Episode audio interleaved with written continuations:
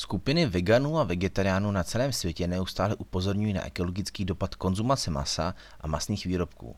V našich podmínkách ale není problém vypěstovat pšenici v Brazílii a rajčata ve Španělsku dovést to k nám a od nás to exportovat maso na druhý konec země. Elon Musk velice často hovoří o tom, že chce do deseti let osídlit Mars. Někdo je z této myšlenky nadšen, ale málo kdo si zřejmě uvědomuje, jaké obtíže zkusí první obyvatelé Marsu. Pro každodenní život na Marsu je ale zapotřebí naprosto změnit náš životní styl. V souvislosti s Marsem se také naskýtá hned několik problémů a první z nich je velice řídká atmosféra.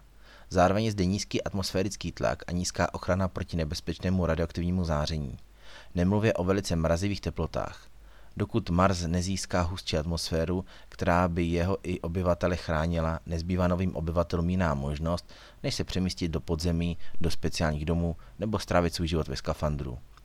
Díky říči atmosféry je zde i poměrně velký nedostatek kyslíku a tak se zde nemohou v prvních letech osídlení ani chovat žádná zvířata.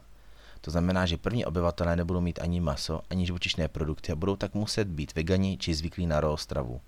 Ovoce a zelina se budou muset pěstovat hydroponicky a klasickou hlínu nahradí živný rostok. Těžko si tak lze představit běžného člověka zvyklého na masitou stravu, který se má náhle stát veganem bez vlastního přesvědčení.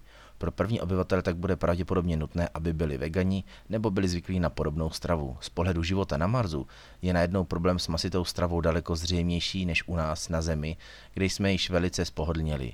Více na www.žádnýšpeky.cz